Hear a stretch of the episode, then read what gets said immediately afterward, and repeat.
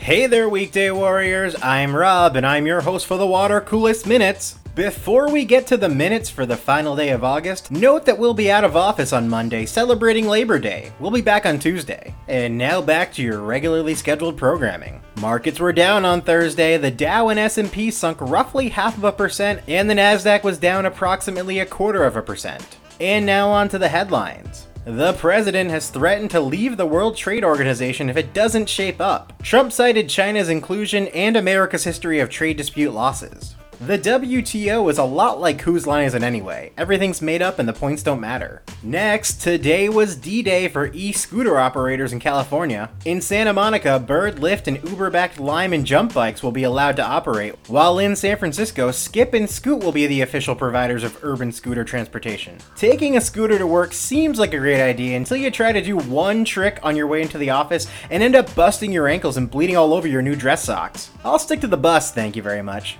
In other news, another day, another Latin American financial crisis. Argentina's central bank hiked rates 60% yesterday to stop the bleeding from a collapsing currency and teetering economy. This is the reason Argentina's crying. Stryker, the American gladiator sounding med tech company, will acquire medical device company K2M for $1.4 billion.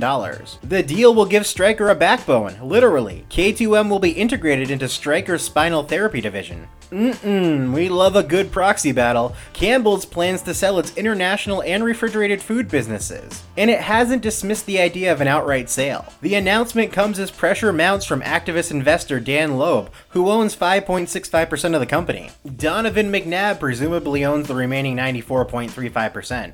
Today in best practices, apparently eating an early bird special at Wells Fargo is more than frowned upon. And in our personal finance series, Personal Finance, why is money so taboo anyway? That's all for today. Head over to thewatercoolest.com to sign up for the daily email newsletter. And remember, work might suck, but you don't have to. Later.